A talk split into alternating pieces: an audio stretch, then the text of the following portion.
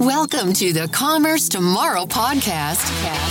Your one stop to learn about the technology that's powering the future of commerce. Here are your hosts, Dirk and Kelly. Hello, welcome to an episode of Commerce Tomorrow. This is your host, Kelly Goetsch. Unfortunately, Dirk Hoerig is unable to join us today. I'm here with Peter Suna at Contentful's headquarters in Berlin. Welcome, Peter. Hi, thanks for having me. Uh, Peter, do you want to uh, give the audience a quick background, what you do at Contentful, and how did you get here? Uh, yeah, I'm, uh, I'm Peter, and I'm head of product here at Contentful. And uh, yeah, I come from Sweden, so I'm, uh, I grew up in the north of Sweden. so the true element, you know, snow, cold, and, and, and darkness. That's what, I, what I really love. I fell in love with the with the web and um, the internet really when I was doing my studies in the late 90s.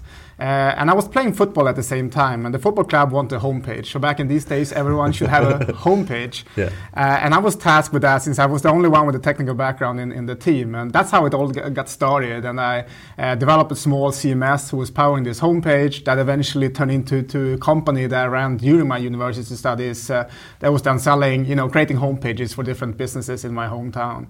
So that's how it got started. And uh, eventually, I ended up in, in product management, and uh, since uh, I was working as a consultant uh, for, for, quite some time, to uh, mostly once again related to internet and content and uh, how you manage content for, for, global enterprises, and that led me to a company called Episerver, and that's where I started in, in product management. And the, the, good thing was I was tasked with to, to re-platform Episerver based on uh, really the iPhone was launched, which I think you know was a big disruption to, to web content management, which was very much focused on, on the web, right? And uh, mm-hmm. all of a sudden there was a new device uh, that everyone had and started accessing the web with, and they realized that there were new requirements that started pop- popping up, and that became my my first really big uh, project as a product manager.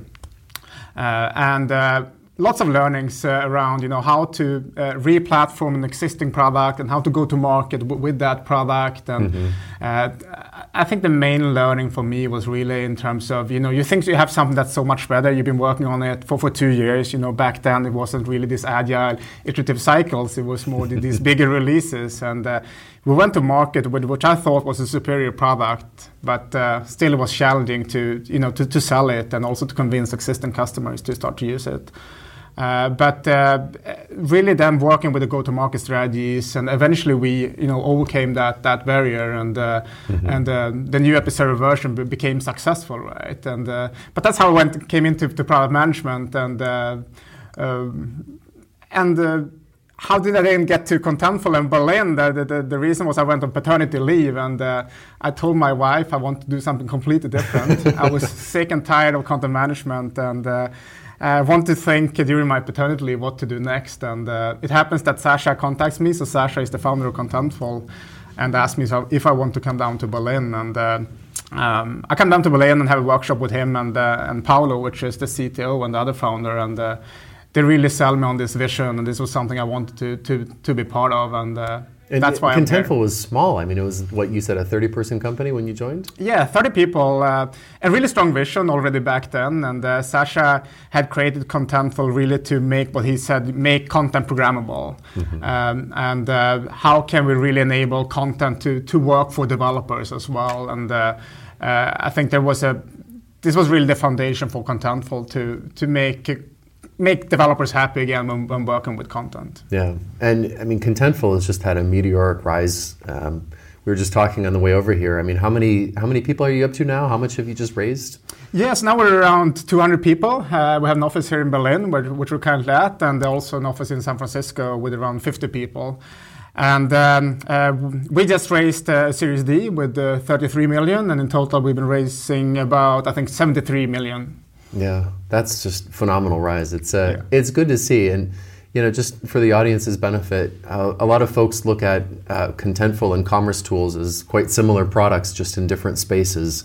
You know, we're both API first, headless, disrupting a fairly established legacy industry. So whenever uh, whenever you raise money or, or get a good customer, we're always cheering for you. yeah, yeah. I mean, the same thing for, for, for me. So when I see that you're making a, a you know a good entrance in the in an analyst report, etc., I'm uh, I'm also something that's you know it's uh, uh, I'm really glad to see that. Yeah. So on that topic, um, legacy platforms, you know, platforms like EpiServer and uh, you know some of the more legacy CMS vendors out there, they've all added APIs, right? And we see the same thing in the commerce space, right? We see uh, IBM and Oracle and SAP commerce products just taking their legacy on-prem solution and they throw an API on top of it. Hmm. Um, how?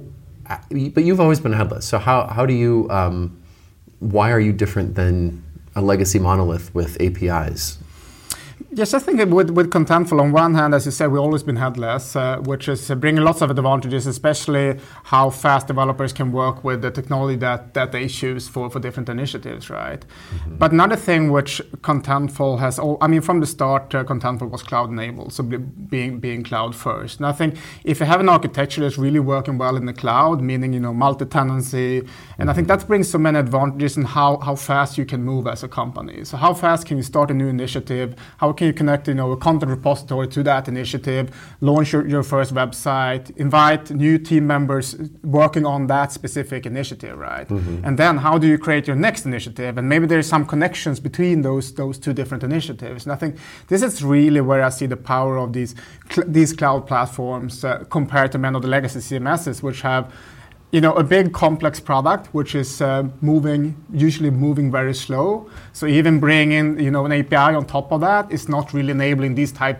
of use cases that we see that companies that have digital teams that want to move fast, want yeah. to experiment, how can really enable those, those teams? Yeah, no, I, I could not agree more with you. Multi-tenancy is huge. Um, cloud first. I mean, it's it's a very different world that these newer platforms like ours inhabit, and uh, you, you just uh, you can't put lipstick on a pig, as they say. Mm, true. as nice as the lipstick might be.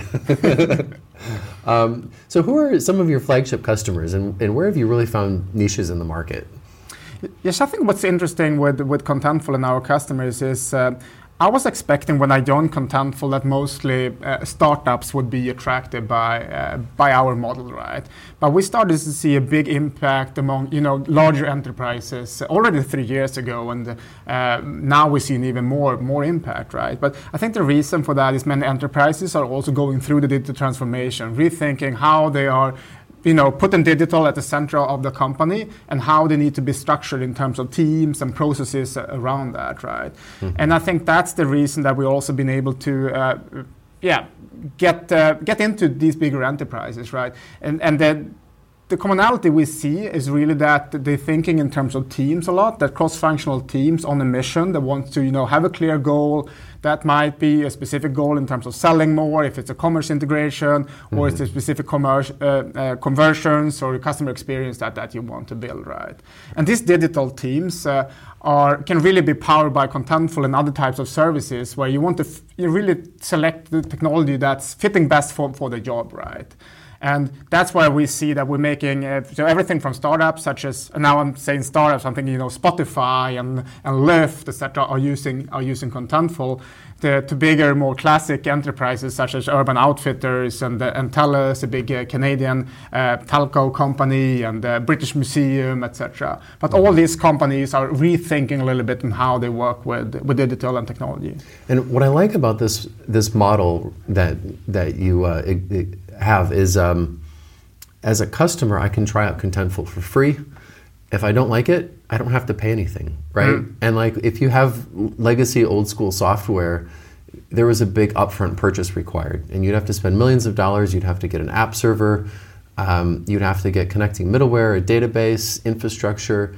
You know, it was a really big deal to do that. Yeah. And now, in this new cloud world that we're in, whether it's AWS or Azure or GCP, and then you have all these startups on, I shouldn't even say startups, right? I mean, we're established companies at this mm-hmm. point, but you can just go buy a service, try it out. If it doesn't work, you don't have to pay. And that really lowers the barrier to adoption, which I think is underrated out there. Yeah, exactly. And I think that's also where these, these digital teams, I think the new way of, I mean, previously we were looking at, you know, these big RFP documents, which have all the requirements for the system. And then you did an evaluation. Eventually you might do the proof, proof of concept to see if it was fitting all these, uh, these requirements, right? Yeah. And now we'd rather see companies coming in and do a small first initiative which is usually not the business critical one. It might be more experimental, etc. And see if that's successful, they can slowly start using Contentful or commerce tools for you know other types of initiatives, and mm-hmm. that's the way for us really to, to grow inside these companies. Yeah, no, I, I couldn't agree more with you.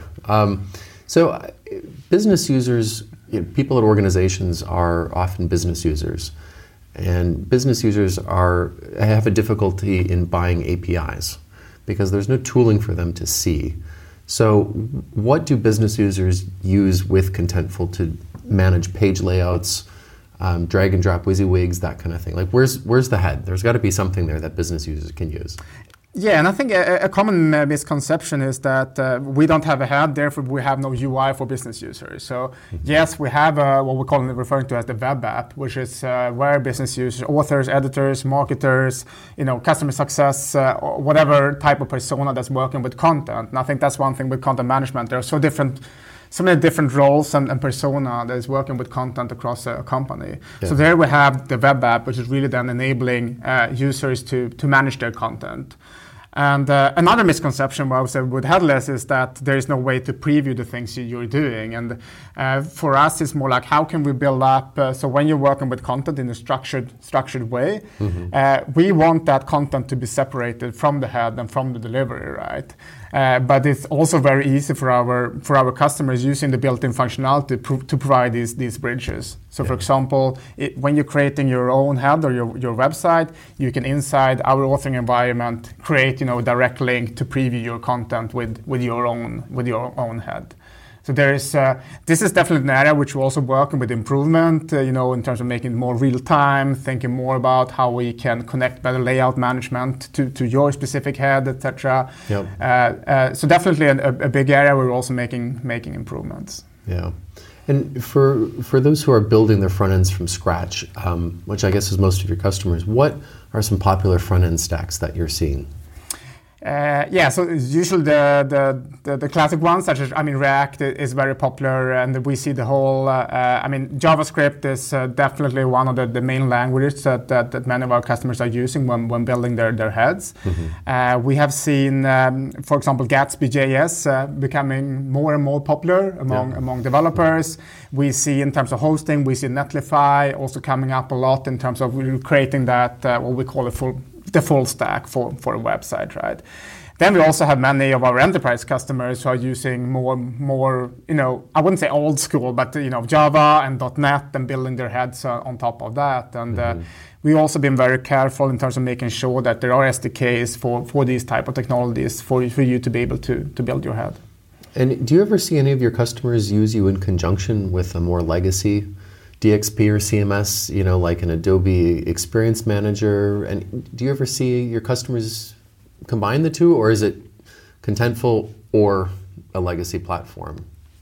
Uh, usually it's a it's a combination, and as I said, uh, that it's it's very seldom that we come in and uh, the the company decide, yeah, we're gonna select Contentful, so we're throwing out all the other systems, and now mm-hmm. we're building everything on top of Contentful. So it's rather, as I said, the first initiative uh, is on Contentful, and then when that's successful, it's you know scaling out uh, from there, which means that in many cases we're definitely working in parallel with with many other systems. Mm-hmm. we can see that some of the customers we're having, they might start with, for example microsites or marketing microsites uh, uh, on top of Contentful, mostly because they can move really fast with that. Mm-hmm. It might be that they're stuck in, in an existing solution and then they're starting to, to use Contentful for the more the fast moving initiatives, right? Yeah.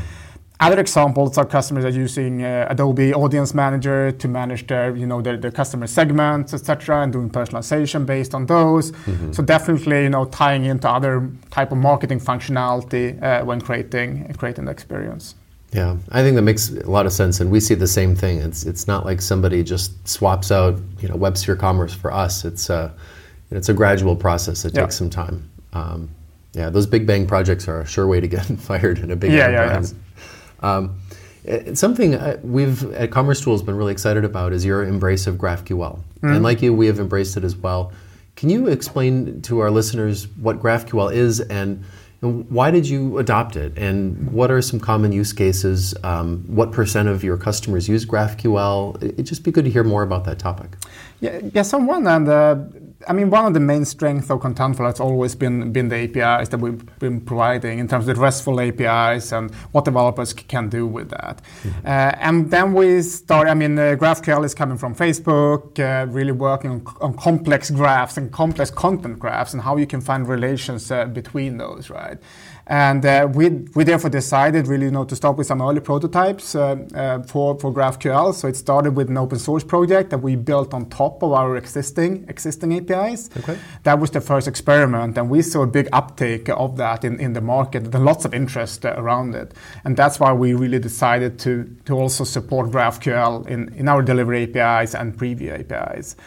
And uh, the reason for that was that really we, we see that GraphQL might definitely be you know a, a, future way of querying querying your content, and it's also a way to standardize how you query content across many different services. Mm-hmm. So instead of having to query uh, commerce tools and Contentful and maybe some personalization and profile store, you can actually have a bridge, which is one way of querying all these different systems, right? Yeah. Uh, which means it's it's much more effective for developer to to come to uh, really uh, gather the, the, right type of content uh, uh, when building up a website, as an example.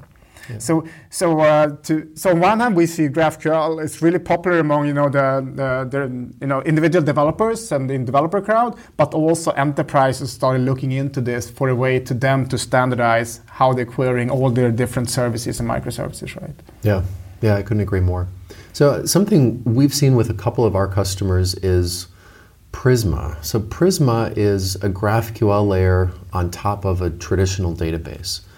Um, where where would that work versus where would somebody need a real um, headless API first CMS like Contentful? Mm.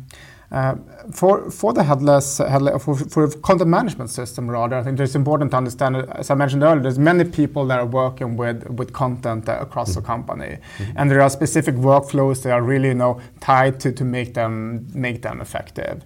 So, I think on one hand, that's really where Contentful strength is. There is a content repository with a specific content model that you can build using our content modeling tools. And then the content management uh, uh, UI on top of that, which lets you manage all, all this content and really tie it into your existing processes. And then there's an API for developers who can then query that content that the, uh, the content workers ha- have entered right to build these experiences. And I think where, where, where, Prisma and Prisma now have pivoted, I think so now they're not talking as much as GraphQL, but rather being an OR mapper on top mm-hmm. of any type of database, right? And I think they are more a foundational piece, which is actually one level lower. So, so if you want to work with any type of da- data, not just editorial content, which Contentful is optimized around, uh, Prisma is a good good choice for that. Yeah, I think that makes a lot of sense. And as a, as a company, you're very active in the open source community, right? You, you host meetups, you give webinars a lot, a lot of contributions back to open source. Is that coming from you and Sascha and the rest of the management team? It's just who you are? Or, and or is there business value in that? You know, like, explain why you've gone so far to make developers happy through open source. I think this also comes back to being a headless, being a headless system compared to traditional CMS, right? And what we're saying is that we really want to embrace uh, the use of whatever technology that you want to, to build your head. And that's where we want to be active in the community to make sure that if you're a PHP developer or if you're a, a JavaScript developer, we really want to empower you uh, to be able to build these, these experiences, right? Mm-hmm. And that's why we have been very active in the open source community to make sure that, once again, we have the right uh, tools for developers in there, and they can also affect uh, what they want to have uh, by contributing to that open source ri- library. And many of, uh, as I mentioned, for example, with the GraphQL, we're starting up as an open source project really to, to see the interest and get feedback and input from, from the whole commun- community before bringing it into to the product. So definitely we, we really love being part of that open source community and we think we can get so many good ideas and input uh, from that community to, I mean, to take Contentful to the next level. Yeah, and, and how do you how do you foster that community? So besides just being active, are, are you doing anything explicitly to support that community? Do you license your your IP, you know, in a special open source license? Do you you know, do you pay stipends? Do you have a summer of code for developers who want to do open source? Like, you know, what do you do besides just being involved? Being involved, and also uh, we have been host as, as you mentioned, we've been hosting lots of meetups, uh, which have been uh, then mostly focusing on the open source community and not just uh, you know content, but also other other types of initiatives which we we want to empower. And and mm-hmm. once again, this is part of a part of our core wanted to be loved by developers. So how, what can we do really to empower empower developers and then engaging inside the open source community has been a great way of, of doing that. That being said, I think uh, we we haven't open sourced uh, uh, you know parts of uh, the delivery API, etc. It, it's still mm-hmm. one thing that we're, we're keeping as a service and something we really believe to, to have as a service. Uh, whereas, uh, for example, I mentioned the web app earlier, we're definitely talking about should we also open source our web app to make sure that developers can engage and come with suggestions and improvements for the web app as well. Yeah. I mean, historically, CMSs have been bought by folks in marketing, right? The business users in marketing have budget. They can spend the, you know, historically the, the millions of dollars. Developers haven't had those budgets. Developers have budgets for GitHub and you know more technical tools like that. So, with when you sell to an organization, what do you have for the marketer, and how do you get a CMO who has no idea what an API is mm-hmm. to, to buy your product? How do you bridge that gap? Uh, it's a good question. I think this is also something we see in terms of the maturity of, the company that, we're selling into. So if the maturity, the digital maturity is high and also the understanding for agile processes and how you really can become successful, it's an easier sell because many of the, the, the, the foundations of Contentful is how you can move faster, how you're fitting into continuous integration for, developers, etc.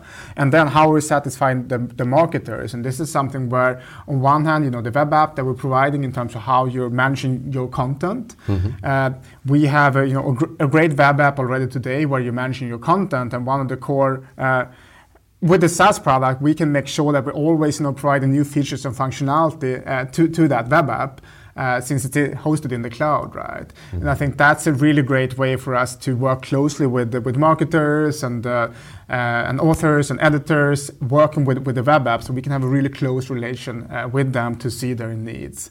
And then the, the, other important part of the spectrum is that content management is one thing, but to build your digital experience, you you need other services as well. So how can we work well with, for example, marketing technology? Mm-hmm. So we have collaboration with Optimizely, where we're building the digital experience stack, which is really providing all these different services that's satisfying the other types of audiences, which is then marketers, uh, it might be merchandisers, integrating with commerce tools, etc. Mm-hmm. So for us, it's really important building up that user experience experience for uh, for that persona is to connect all these different services and how can we make sure that uh, they can power content uh, uh inside those. So that's the DXS alliance you're talking yes, about, right? exactly. And it'd be it'd be good if you could explain that for our audience because I, I, think it's a really fascinating alliance that's kind of popped up. So how does that yeah. work? What is it?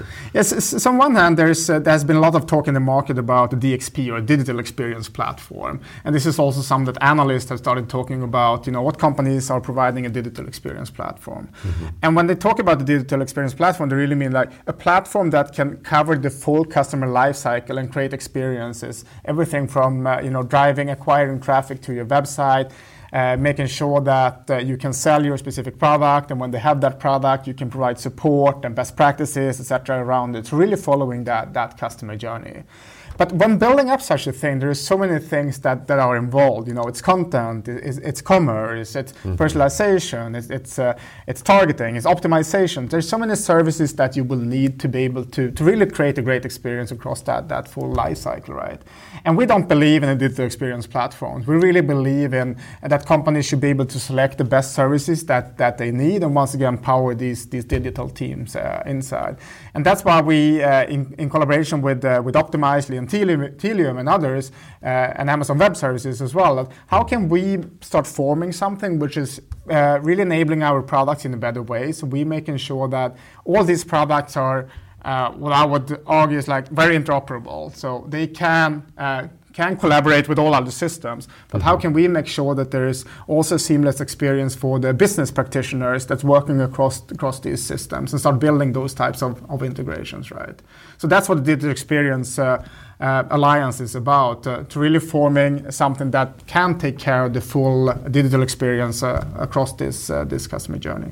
What I really like about it is if you look at the RFPs that come out of traditional enterprises, if you look at the analyst um, evaluations of your space, um, if you look at how the market generally looks at you, they very strongly favor suites. Yeah. Right. And we have the same problem at Commerce Tools, and we'll get an RFP for a commerce platform that does you know 500 different business functions. Yeah. Um, when in today's world, when you have SaaS, you can easily swap in and out these different services. Yeah.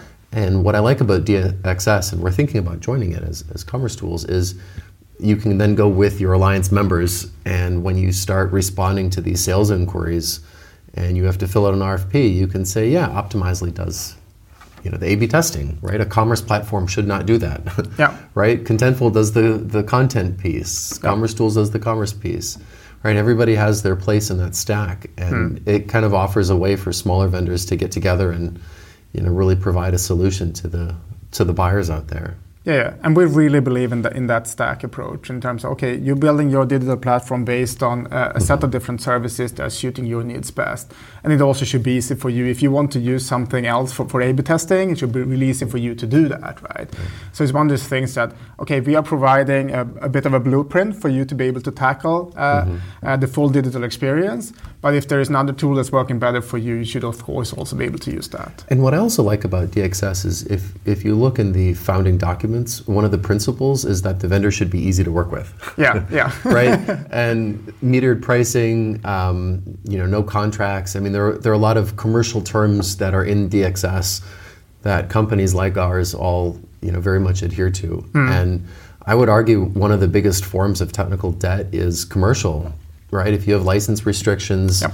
um, if you have huge contracts that go for five years, if you have you know and i think that companies like ours getting together and, and offering a new way of doing business is pretty refreshing to a lot of folks out there. Yeah, I really like that part as well. And just, I mean, the thing we talked about earlier in terms of how fast can you try something out and evaluate it and see if it's working or not, and how can you launch a new initiative that's maybe using a different uh, technology I think that's really enabling lots of things, and then that comes to commercial terms, which then mm-hmm. needs to be. It's not this lock-in. You're buying lots of. You're buying a huge platform with lots of functionality. You're using 10% of it. Uh, you re- realize after one year that you don't use utilizing that 90%, but you still need to pay for it uh, for three years, etc. Yeah, yeah, it's it's frustrating. Uh, so how do you roadmap at Contentful?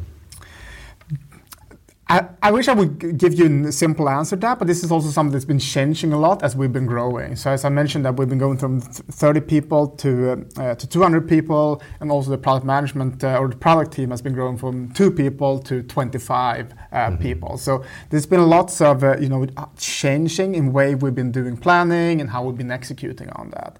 But to give you better ideas. On one hand, we have what we're calling strategic product drivers. So this is something that's always guiding us towards the vision, something that uh, the product managers and, and, the rest of the company should always have in the back of their head when they're thinking about how to map specific opportunity if it's aligning with our, our drivers. And then we have an opportunity backlog, which is continuously updated during, uh, you know, daily, uh, quarterly, monthly, so whatever. It mm-hmm. should be something that's continuously updated that we can then use when we go into a yearly plan and we're thinking about high-level themes. So then the product team is really uh, providing that the big opportunity backlog for senior management to identify, being one of the input to senior management to identify specific themes that we want to set for the uh, uh, upcoming year, mm-hmm. and then also based on the learnings and the insights we have in the market, the senior management is setting a high level themes and, and focus areas. And based on that, it's really up then to, to the teams uh, use, uh, to map these different opportunities we're having uh, towards those uh, themes. And that eventually become the roadmap that we are building out. That makes a lot of sense. And what's nice is um, SaaS vendors like us, we can release all the time because yep. it's not like we have packaged software that you have to deploy and you have a big annual release.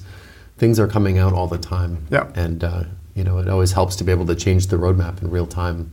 Yeah, and I think that's on one hand we, we want to be really outcome driven in most of the things we're doing, and we're not even though we have a roadmap to be able to tell a story and see in which direction we're heading. As you said, based on learnings, based on findings that we do, we can definitely adjust the things in the roadmap. And the important mm-hmm. things are, you know, on one hand the themes that we're focusing on that we want to be aligned with with those themes, but the specific things we're doing in there is really up for you know for the different teams and the PM to to decide. Yeah.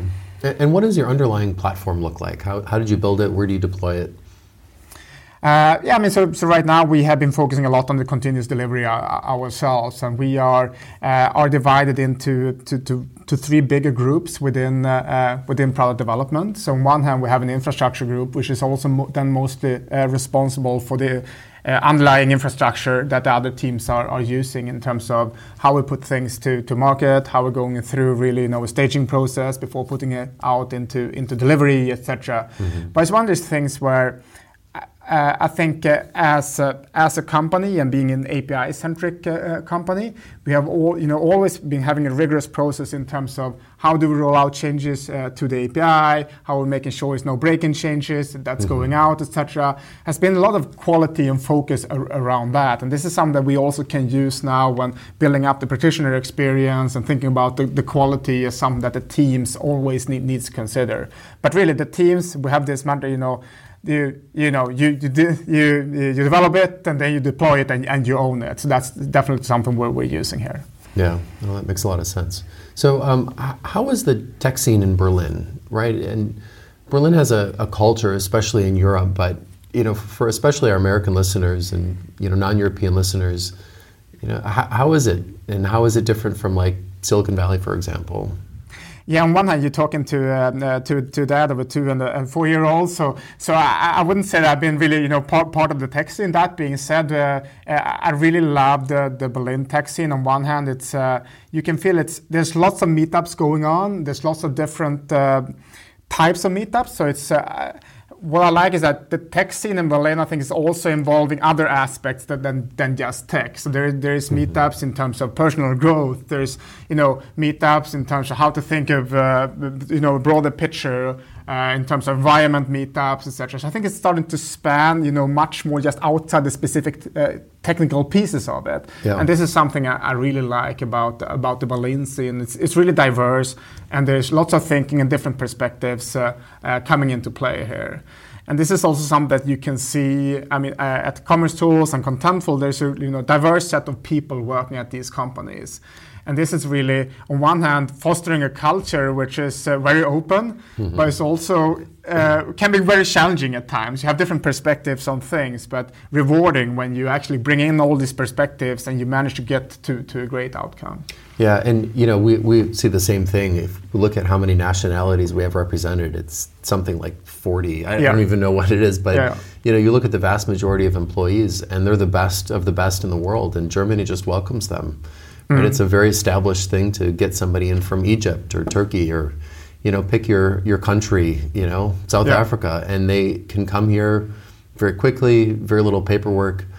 Um, and it's really a community of, of immigrants, people who are all coming together to build this, this great technology. And mm. you just see there's a certain, there's an air of innovativeness, right? And I think what, what I find different is people aren't chasing money here you know, if you look at the Bay Area, there's very much a, a casino culture, right? How many options do I have? You know, I, I want to pump it up as big as I can and then dump mm. it, you mm. know. And here you don't see that. I think mm. there's a lot more love of real technology, yeah. innovation, yeah. Um, housing costs. Yeah, they're, they're they're high, but they're not bad here. I mean, you can get a flat for what a thousand euros a month, yep. two thousand. You know, and you compare that to San Francisco, it doesn't even compare, right? So I just I love that that dynamism and yeah. you know just attending a meetup at a at a random office is just a cool experience that yeah yeah that's true you don't see anywhere and, else. And I'm also since I've been living in Stockholm for, for a long time, I usually compare you know Berlin to Stockholm. Stockholm is a beautiful uh, town, and they sometimes try to create the roughness of Berlin, but it's it's always have these nice touches everywhere. Whereas in Berlin, you go in like, is this an office, you know, or is it still the construction yeah. site? Sometimes hard to tell, right? Yeah, it's very authentic. yeah, you want to call it that. But uh, you know, couldn't be happier to be part of the scene here. It's yeah. a lot of fun. So long term, um, where do you see the CMS and DXP market? So do you see the pure play CMSs going away, and then they're being eclipsed by DXPs? And do you think headless solutions like Contentful are best for everyone? And I should preface that mm. by saying, in the commerce space, we see a lot of down market vendors like Shopify. Mm. There are a lot of folks out there who just want a website and a box. Yeah. And that's not our market, right? We're at the enterprise space. Yeah. Um, and you are not necessarily a CMS in a box in ways that other vendors are. Hmm. Uh, and you appeal better to enterprises and developers, people who want to build it themselves. So, yeah. I, where do you see that market evolving? Do you see the traditional vendors going away, or? Uh, I mean, uh, if you look at uh, Squarespace as an example, which I think is on the other end, is really you know a great tool for just you know setting up your own homepage, which works great for the, the restaurant in, in the corner, etc. And that's not where where Contentful or this best of breed approach and forming your own stack. So so I think that uh, Contentful will fit very well into the companies that are betting on digital and want digital to be a core of their business and therefore have technical people in-house. Right. If you don't have that, if you want to have a website on the side, it's not the core part of your business. There are many other platforms that are, that are making more sense uh, for you. Uh, that being said, I think uh, we have quite a few full full suite, these suite solutions today, and they are having a currently a big foothold inside inside many enterprises, etc. I don't think they're going to go away. I think what we're going to start seeing is what you said earlier. There's going to be specific initiatives that's you know coming into these these enterprises mm-hmm. and start running these new types uh, of, of, of, services to build up uh, these these new experiences, right? But I, I really do believe that there there will be more specialized services but they're working better to the, together. You know, the integration is usually very tricky because even though you do nice technical integration, the user experience might not be, be as good as we want it to be. Yeah. So I think that's where we have a long way to go before the, the best of breed approach is really taking over. Yeah, I agree very much with you. Um, and, and long term, where do you see your product heading?